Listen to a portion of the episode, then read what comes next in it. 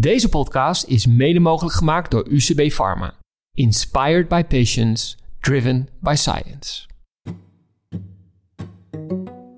Hallo en welkom bij Skinformation, een podcastserie over dermatologische innovaties in de gezondheidszorg. Hier bespreken we trends en cases die onze wereld aan het veranderen zijn. En mijn naam is Bob Krijn, ik ben zorginnovator en presentator. En ik ben zoals te doen gebruikelijk hier met futurist en trendwatcher en vriend Tony Bosma. Welkom Tony. Ja, hi Bob, het duo is weer compleet. Het duo is compleet, hoe is het met je? Eindelijk weer. Ja, gaat goed. Ja, Ja hoor, mogen blij zijn. Mooi weer, dus helemaal top. De zomer is er. En niet alleen de zomer is er, ook een gast vandaag aan tafel, Else Mieke Plasmeijer. En jij bent de dermatoloog in het eh, Antonie van Leeuwenhoek te Amsterdam. En we praten met elkaar over de toekomst van je vakgebied en innovaties die dit vakgebied gaan veranderen. Welkom. Goedemorgen Bob, goedemorgen Tony, dankjewel. Hi. Dank voor de uitnodiging. Als je gaat kijken wat we echt weten, dan weten we nog heel veel niet. Als klinicus ben ik heel erg van, nee, maar alles moet kloppen, want het moet perfect zijn. Ehm, en waarschijnlijk hoeft dat ook niet. Binnen enkele seconden kunt doen 3D met zo'n resolutie, ja, dat, dat is wel de natte droom van elke dermatoloog.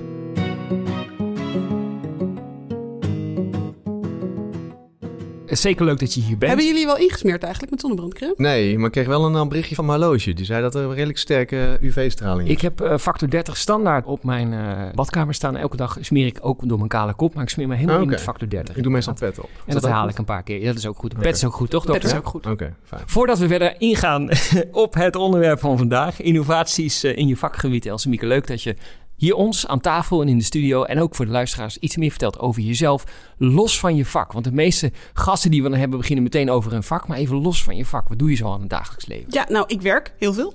en, dus daar komen we niet onderuit. Ik, ehm, daarnaast, ik sport graag.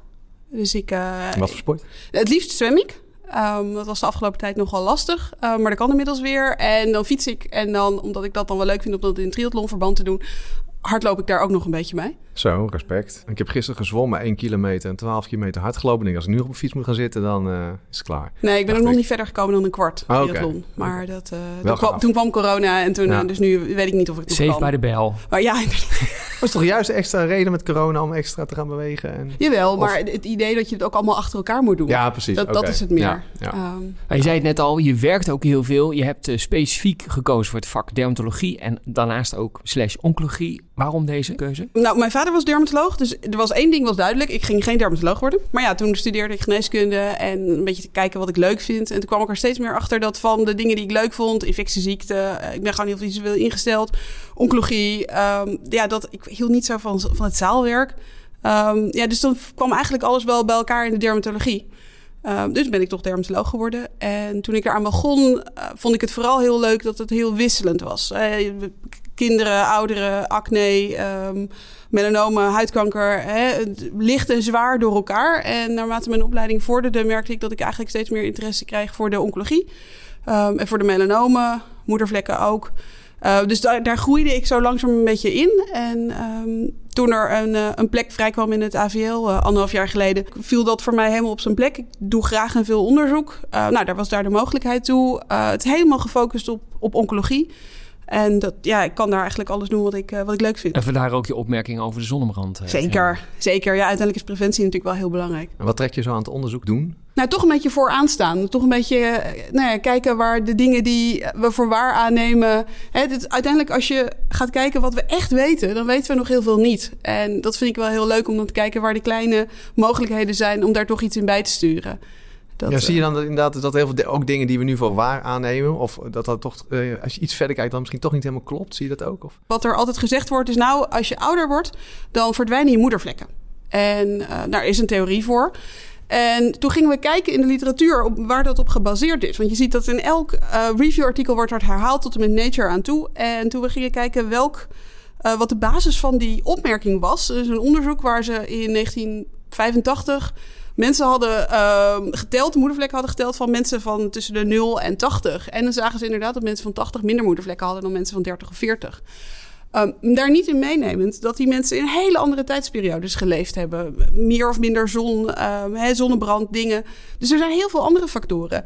En dat wordt al jarenlang wordt dat herhaald door Wordt iedereen. Van, zeg maar. je raakt je, Ja. dat, dat komt door je immuunsysteem, want die raakt, die raakt dat kwijt. En op dezelfde manier als je bepaalde afweer kwijtraakt. En misschien is, het wel is zo. dat niet een Ja. beetje de kern van, van de, de huidige eh, moderne eh, ja, geneeskunde? Omdat we het vroeger zo deden of geleerd hebben. Maar dat er heel veel dingen aan het veranderen zijn. En daar eigenlijk willen we niet aan. Het is natuurlijk redelijk makkelijk om vanuit bestaande aannames... en wat je ook zegt, van het, het staat in gerenommeerde bladen... en hè, er zijn gerenommeerde onderzoeken... wordt door gerenommeerde mensen wordt het eh, na, nagezegd, zeg maar. Dus ja, ik kan me voorstellen dat... Ja, ik vind dat wel mooi dat je dan zegt van... misschien moeten we dat soort aannames toch even in twijfel dan trekken. Dus in twijfel trekken, misschien hè, de, de tijd verandert...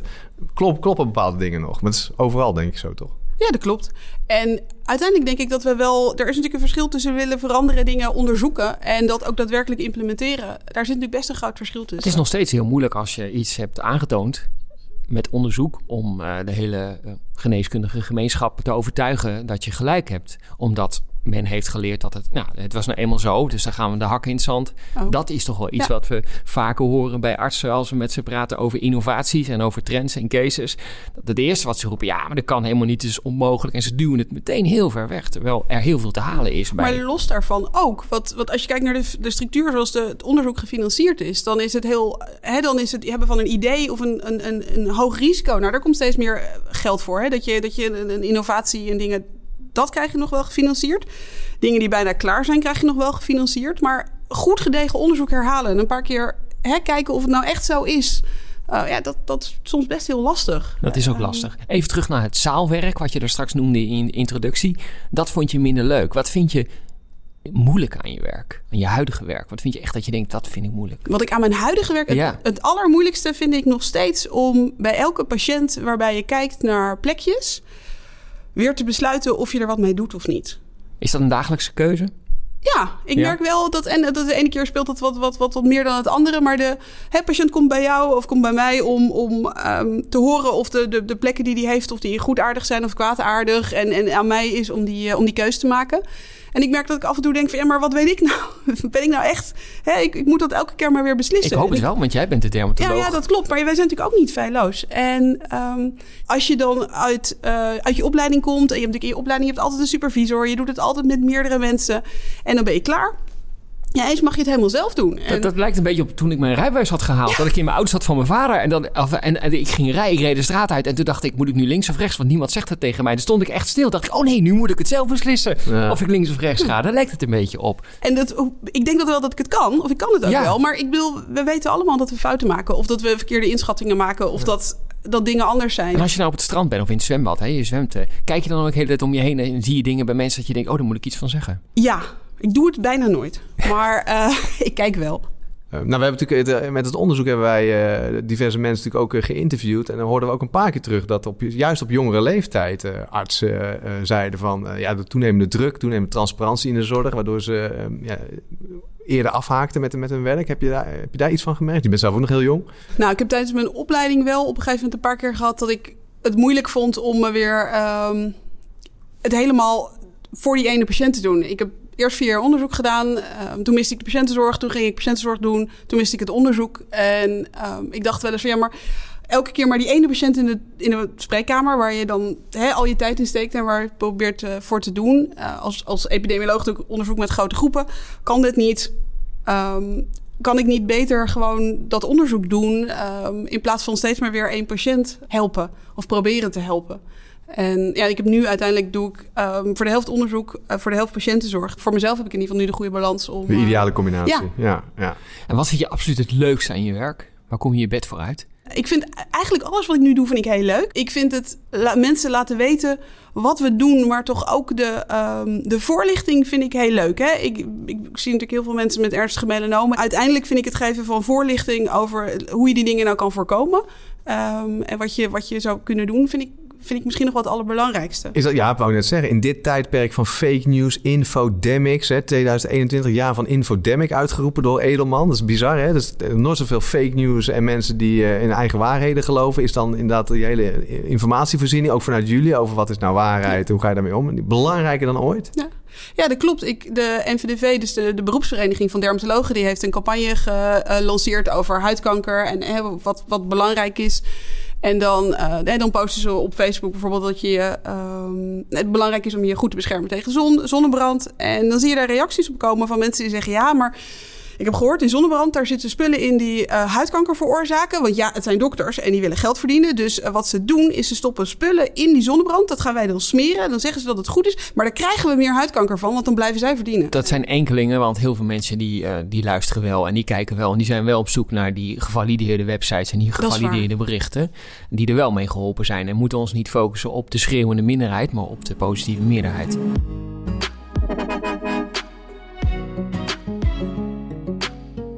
Zijn vandaag in gesprek met Elsemieke Plasmaier. Ze is werkzaam als dermatoloog in het Antonie van Leeuwenhoek te Amsterdam.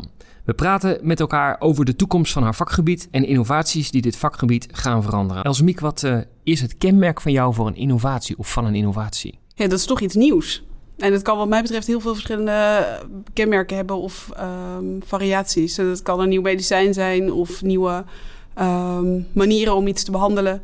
Uh, of, of, om iets te voorkomen. Wat is voor jou de, nou ja, de meest disruptive innovatie geweest in je vakgebied van de afgelopen vijf tot tien jaar? Nou, ik ben elf jaar geleden begonnen met mijn opleiding. En uh, toen waren melanoompatiënten. We, we, we, stelden bij iemand een melanoom vast. En dan uh, haalden we dat eruit, of de chirurg haalde dat eruit.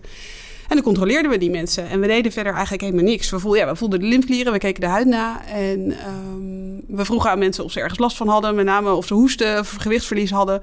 We wisten gewoon dat op het moment dat je daar last van had... was de kans aanwezig dat het uitgezaaid was naar bijvoorbeeld de longen. En dan kon je eigenlijk bijna niks meer doen. Die mensen gingen dan in een hele korte tijd dood.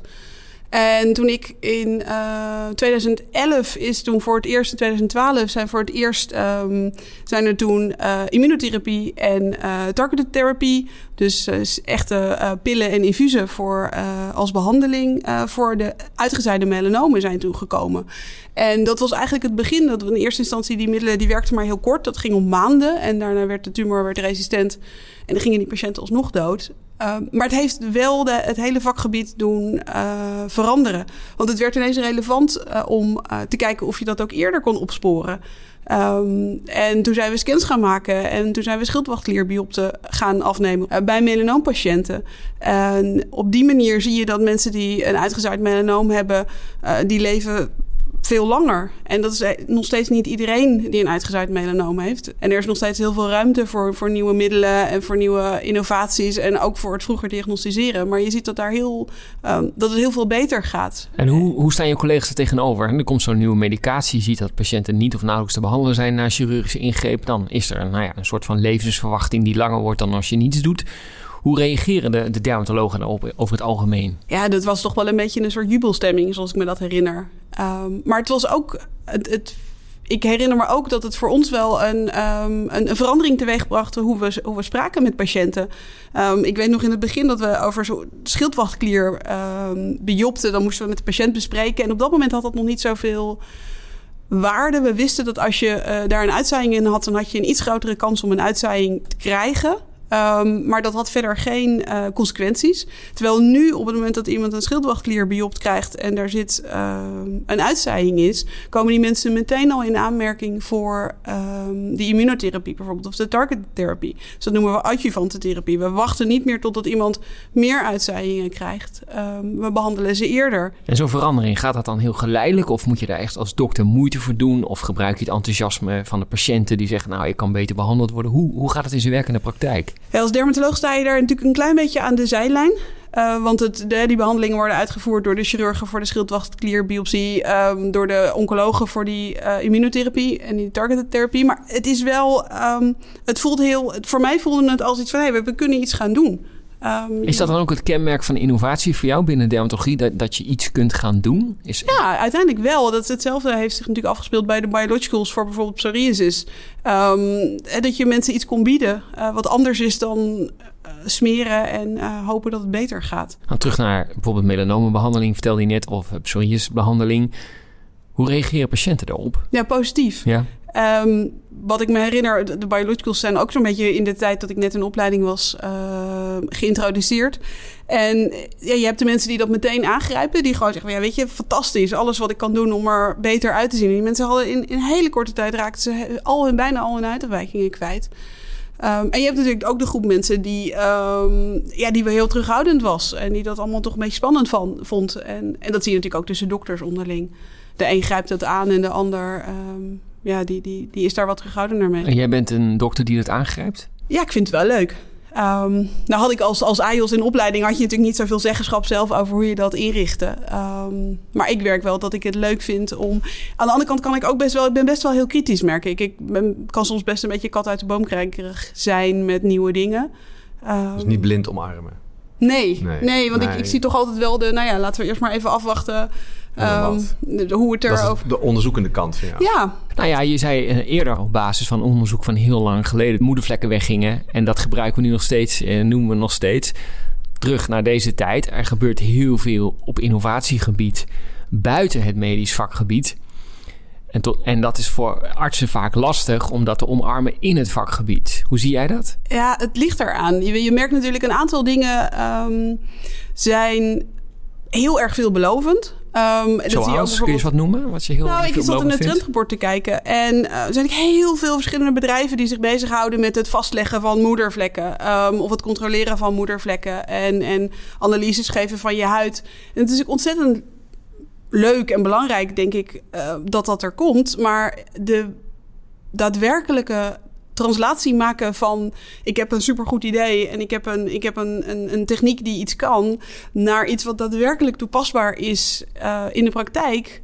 Ik, ik denk dat daar nogal wat tijd overheen gaat. En, en wat ik in de spreekkamer wel eens merk bij mensen is dat.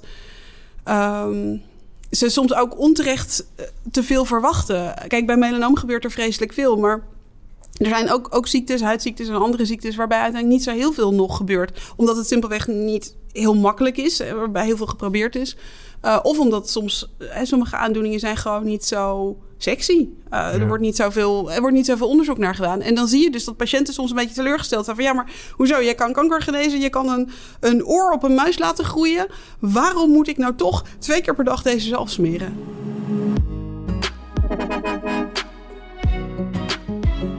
Sprak net over het trendrapport dat je het gelezen hebt en bekeken hebt. Kun je daar eens een aantal uh, nou ja, trends uithalen waarvan je denkt dat vind ik interessant. Die zie ik in de toekomst wel uh, iets toevoegen aan mijn vakgebied. Um, wat ik interessant vind was de predictive healthcare. Um, wat we nu zien, hè, we, nou, kom maar weer terug op die melanomen. Um, een deel van de patiënten die voldoet aan het plaatje, die heeft bijvoorbeeld heel veel moedervlekken of die heeft als kind heel veel zon gehad. Nou, die krijgen een melanoom. Daar, dat kun je vaak goed verklaren. We hebben ook heel veel patiënten waarbij dat best, um, ja, waarbij het soms anders is. En uh, steeds meer blijkt uit onderzoek dat er waarschijnlijk toch genetische variaties zijn die maken dat je een verhoogd risico hebt. En ik hoop dat we misschien wel toegaan naar iets van hè, dat je kunt zeggen van nou, jij hebt zoveel, je, je hebt een dusdanig verhoogd risico op het krijgen van zo'n melanoom. Misschien moet jij wel veel beter op de zon letten um, dan jij dat moet. Um, en, en, en dat soort dingen. En dat zal. Het is echt personalized. Ja. Ja, ja predictive en personalized. Hè, of, of maar ook dat je kunt zeggen van nou, je hebt nu een melanoom gehad. Ja, dat is heel jammer. Uh, maar als je nou dit en dit, hè, als je nou echt heel goed naar die moedervlekken kijkt, of als je heel goed naar de zon, uh, uit de zon blijft, dan, dan kunnen we misschien dat risico wel verlagen. En dat is wel echt toekomstmuziek. Um, maar dat zou... toekomst, denk je? Of? Ik zit niet helemaal in die, ja, okay, ja. in die hoek. Dus, ja. um, dus dat, dat, ik, ik denk dat op zich die genen... We hebben een heel aantal van die genen hebben, zijn, zijn bekend. Um, dus, dus we weten het wel. Maar ik denk dat de daadwerkelijke overgang... naar dat je dat gaat bepalen in mensen... Um, ik, ik, denk dat daar nog wel wat dat tijd overheen gaat. Ja. En dan heb je natuurlijk nog het bepalen bij mensen die een melanoom gehad hebben. Versus dat je dat zou bepalen bij mensen die dat nog niet hebben gehad. Om om ze echt een personalized advies te geven. Dat is wel mooi dat je zegt, ik zit niet helemaal in die hoek. Dus veronderstel hè, dat er een, een tech-gigant komt die zegt... beste dokter, wij hebben een uh, algoritme ontwikkeld... op basis van leefomstandigheden, op basis van uh, DNA, voor geschiedenis, noem het allemaal maar op. En samen met u willen wij een tool ontwikkelen... om, om predictive healthcare veel beter en veel meer inzetbaar te maken. Zou je daar open voor staan? Oh, dat zou ik fantastisch vinden. Dat zou je fantastisch nou vinden. Ja, we hebben, kijk, we hebben wel predictiemodellen. Mm -hmm. um, en dat is in feite niet heel veel anders dan dat je zegt... van nou ja, als we kijken naar een hele grote groep mensen van 40 met dat huidtype ja. die, uh, dat, die die en die kenmerken hebben, dan heb jij een kans die zoveel hoger of zoveel lager ligt dan jouw medegenoot uh, om ooit een melanoom te krijgen of een basaalcarcinoom bijvoorbeeld. Ik zou dat uh, graag willen weten als consument of als toekomstig patiënt. Absoluut, ja ik ook. Het nadeel is dat het natuurlijk niet voor iedereen het zou niet betekenen dat als ze nou zegt, ja, je hebt een relatief lage kans. Dat betekent niet dat je nou uh, buiten moet gaan bakken. Want nee, jouw dat, kans is waarschijnlijk dat, lager nee, omdat dat je niet. want dan komt preventie weer om de hoek te kijken. Dat is de volgende dan. Heb je nog uh, uit het trendrapport een trend gehaald waarvan je denkt, die vind ik ook interessant om hier te noemen? Uh, ja, ik vind de zelfregie en de zelfmonitoring vind ik, um, vind ik leuk. Omdat ik, um, hè, wij doen veel huidcontroles. we kijken veel patiënten na op hun plekjes en vlekjes. En um, we moedigen patiënten ook aan om dat zelf te doen. Hè? Om zelf die huid in de gaten te houden. En het blijkt ook uit onderzoek blijkt dat heel veel patiënten die één keer iets gehad hebben, een, een, een huidkankerplekje bijvoorbeeld, dat die best heel goed in staat zijn om, om de volgende zelf te herkennen of om even aan de bel te trekken. Um, maar toch merk je dat als wij voorstellen om het aantal controles te verlagen, um, dat patiënten dat best spannend vinden. Um, dus Dan moet je het zelf doen. Ja, terwijl ik ze een deel van de regie wil teruggeven, of misschien wel alle regie. Ook omdat vaak uit onderzoek blijkt hè, dat je de eerste zoveel jaar nadat je iets gehad hebt, heb je meer kans. Nou ja, en daarna zie je dat, het, dat die die kans minder wordt. Kans minder wordt. En dan wordt het minder zinvol. En reik je ze dan ook tools aan? Zeg van nou, apps of bepaalde. Of gewoon met de spiegel of de partner? Of hoe doe je dat? Nou, er zijn, op zich zijn er hele goede filmpjes. In, uh, in de Engelstalige wereld is daar wat meer bekend over. Er zijn hele goede Engelse filmpjes inderdaad. Hoe je dat met spiegels doet. Of met je, met, hmm. met je partner en een spiegel. Um, in Nederland is dat nog wat minder. Dat zijn wel dingen die, ik denk daar op die communicatiemiddelen zou ik nog wel wat meer kunnen doen. Voor mij is Google toch? Die gaat toch de uh, komende weken iets uh, lanceren? Ja, klopt. Maar dat heeft veel meer betrekking op, uh, op het maken natuurlijk van foto's. Ja. gaat ook, hè, de, zit, kijken dan ook volgens mij naar dat ze jouw plekje vergelijken met hun database. Ja, en zeggen, van, lijkt klopt. het hier niet op? Um, uiteindelijk is natuurlijk het zelf bekijken van je huid... Um, op dezelfde manier als vrouwen wordt aangeraden heel af en toe eens te voelen of je geen knobbeltjes in je borsten hebt. Dus regie en zelfmonitoring is er ook eentje die jij belangrijk vindt en in de toekomst ook belangrijk gaat worden. Nog eentje? Nou ja, ik vind natuurlijk de artificiële dermatoloog vind ik leuk en de optics. Dat zijn de dingen waar, ja, ik denk dat heel veel van de dermatologen zijn gewoon heel visueel ingesteld. Um, dus al die dingen die ons dan kunnen helpen om dat, uh, om dat nog beter te doen, uh, vind ik leuk. En Tony gaat op het puntje van stoel zitten. Hij hoort een term van denk ja, dat vind ik ook leuk. Of niet, Tony? Nou ja, ik vind, ik vind al die trends leuk natuurlijk. Maar ik vind de artificiële dermatoloog vind ik wel... Uh, ja, dat, het is natuurlijk wel op dit moment ook een beetje de hype van, de, van deze tijd. Alles is kunstmatige intelligentie. Ja. Als je een start-up bent, zou ik in ieder geval zeggen... dat je iets met kunstmatige intelligentie... weet je zeker dat je funding krijgt.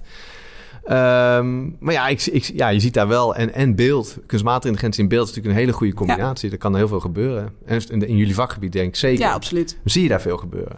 Ja, de uh, paper in Nature uit 2017 heeft wel redelijk een beetje dat gevoel gegeven van... oh, we, we, we kunnen hier ook echt iets. Uh, aan de andere kant, als je heel goed kijkt naar die plaatjes en die paper... dan is er echt heel veel nog op af te dingen. Ja, is, dat, is dit weer een beetje hetzelfde verhaal van... Uh, weet je, we hebben een, een, een, onderzoek uit 2017. We zijn nu in 2021. Zijn nee. we wat wijzer geworden? Nee, of... nee, wat je ziet, wat zij gedaan hebben... ze hebben eigenlijk heel Google leeggetrokken... Um, en daar plaatjes van huidafwijkingen... en daar, waar een diagnose bij stond. Um, maar die, dat is niet geverifieerd. Uh, dus die diagnose hoeft niet te kloppen. Uh, het is niet een, een histologische diagnose, dus betekent niet dat, er, hè, dat, er, dat het weefsel ook weggenomen is om daadwerkelijk te zeggen dat het zo is. Daar kan iedereen die zo'n plaatje geüpload heeft, die er een diagnose bij gezet heeft. Dus niet al die diagnoses kloppen. En dat hoeft waarschijnlijk ook niet. Kijk, als, als um, ik merk dat ik als klinicus ben ik heel erg van, maar alles moet kloppen, want het moet perfect zijn. Um, en waarschijnlijk hoeft dat ook niet. Hè. Dat, dat, zo'n zo'n neural network is waarschijnlijk goed genoeg als je het globaal de als het, als het redelijk goed is. En dat moet natuurlijk beter worden. Je moet hem trainen. Um, maar het, is natuurlijk een, het is een heel goed begin. Vind ik wel een goede opmerking van jou. Want de meeste dokters die wij spreken over innovatie zeggen... ja, je werkt met mensen, dus het moet perfect zijn. Terwijl geen enkele dokter die je ken is perfect. En jij zegt aan, het moet redelijk tot goed zijn. Dat klopt.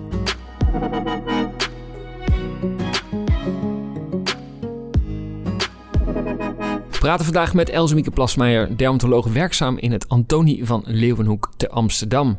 In het vorige blokje spraken we over innovaties die zijn intrede hebben gedaan in de dermatologie en die veel veranderd hebben voor bijvoorbeeld behandeling van melanoma. Ook bespraken we trends zoals predictive healthcare, regie en zelfmonitoring en Optics 2.0 en AI. Elsemieke, hoe ben je zo bij Optics 2.0 en AI gekomen? Toen ik in 2016 klaar was met mijn opleiding, toen wilde ik heel graag nog wat meer uh, onderzoek doen. En toen kreeg ik de mogelijkheid om in, uh, in Brisbane in Australië een, een postdoc te doen van een jaar. Vandaar ook uh, die zonnebrand. Zeker. Uh, bij Pieter Sawyer, dat is een dermatoloog die heel veel, nou als er iemand veel bezig is met innovaties. En hij had een, um, via een, een, bedrijf in Amerika, Kenfield, had hij een Vectra. En dat is een, um, een, een ja, eigenlijk gewoon een uit, uitgewassen fototoestel. Toen hadden we nog het prototype met 46 camera's. Inmiddels is er een een versie met 92. En die maakt dan in, uh, in enkele seconden maakt hij met 92 camera's tegelijk maakt hij een foto gepolariseerd en ongepolariseerd licht. En die, uh, die vormen tot een 3D-avatar van de huid.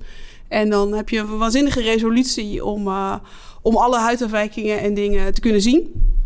En het is een apparaat wat heel veel potentie biedt voor, voor artificial intelligence. Um, dus je kunt hem enerzijds gebruiken, je kunt die foto's gebruiken als, uh, als, als naslagwerk. We, binnen de dermatologie gebruiken we natuurlijk sowieso heel veel foto's om mensen te vervolgen en om, om moedervlekken bijvoorbeeld te kijken of ze veranderen in de tijd.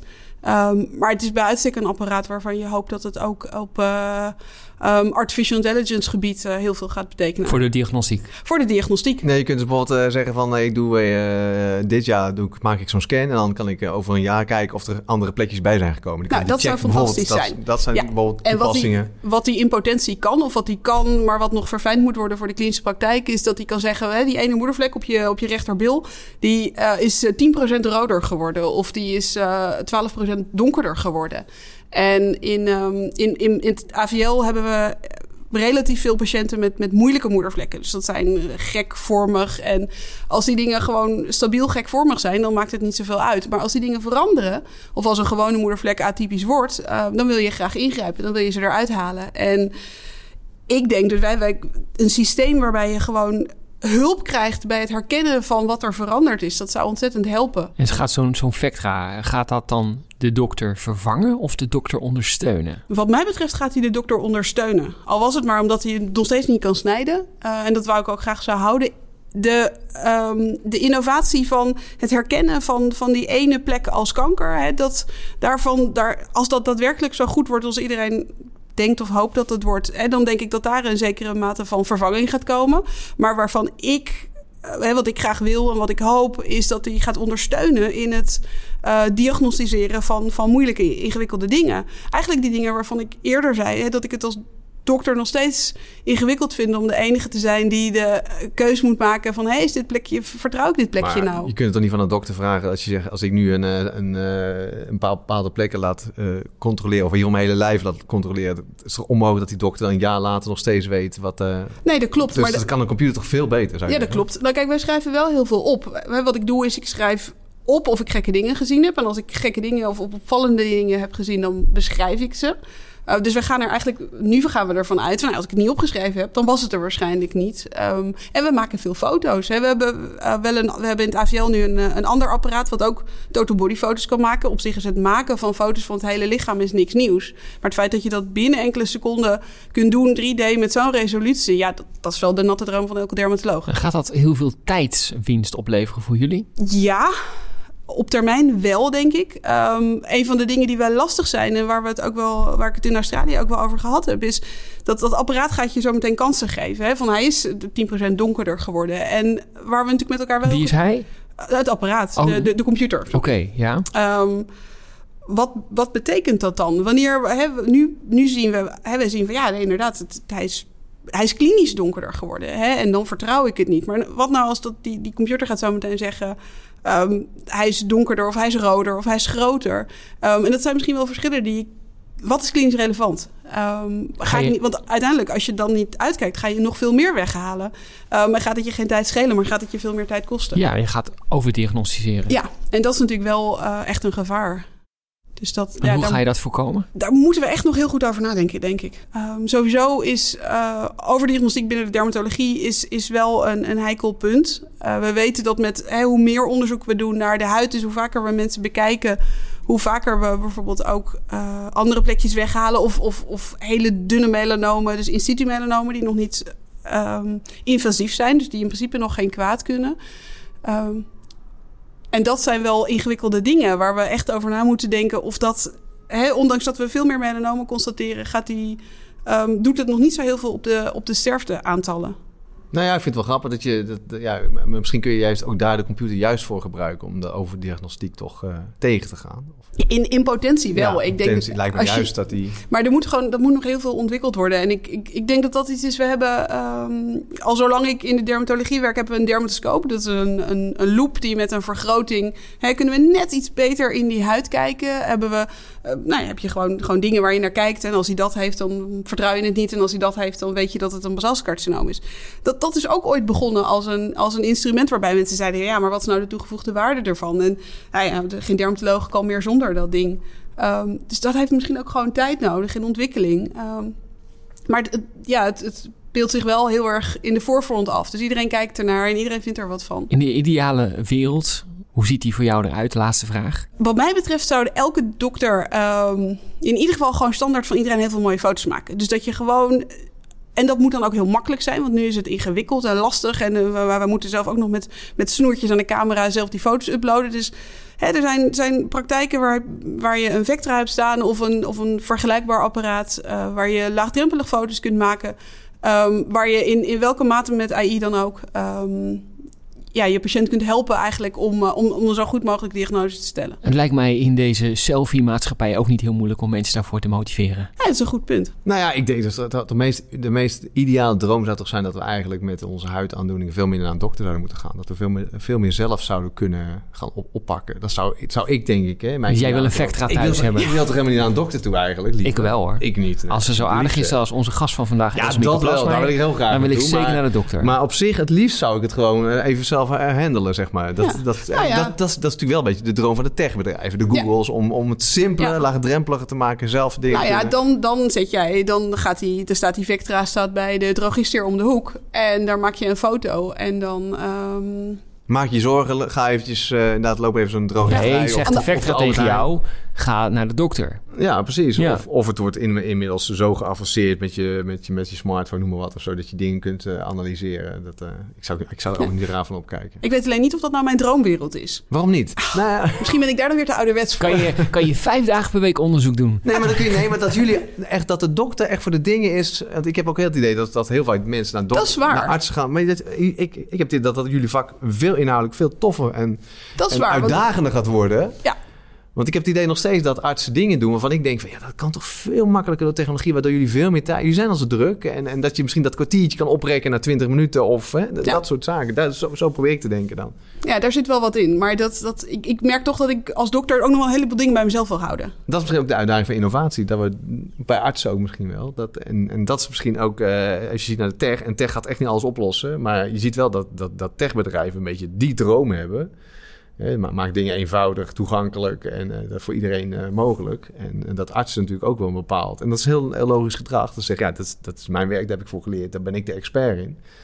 Uh, maar misschien moet je juist die vakkennis ook voor, voor de, de, veel complexere zaken. En die gaan, die gaan denk ik wel helemaal komen ook. En daarmee zijn we aan het einde gekomen van weer een nieuwe aflevering Skinformation. Dank aan onze gast Elsemieke Plasmeijer, dermatoloog en werkzaam in Antonie van Leeuwenhoek te Amsterdam. Dankjewel Elsemieke. Graag gedaan. Leuk om hier te zijn. Leuk dat je er was, vinden wij. Echt heel leuk, dankjewel. Jordan, dankjewel voor de techniek en de editing. En luisteraars, bedankt voor het luisteren. En UCB Pharma, dank voor het mogelijk maken van deze serie. Kijk ook eens op onze website www.medicalinnovation.academy en klik hier op de button Dermatologie voor bijvoorbeeld interessante trends en cases. En dan zeggen wij Tony, seen enough, neither did we. Deze podcast is mede mogelijk gemaakt door UCB Pharma. Inspired by patients, driven by science.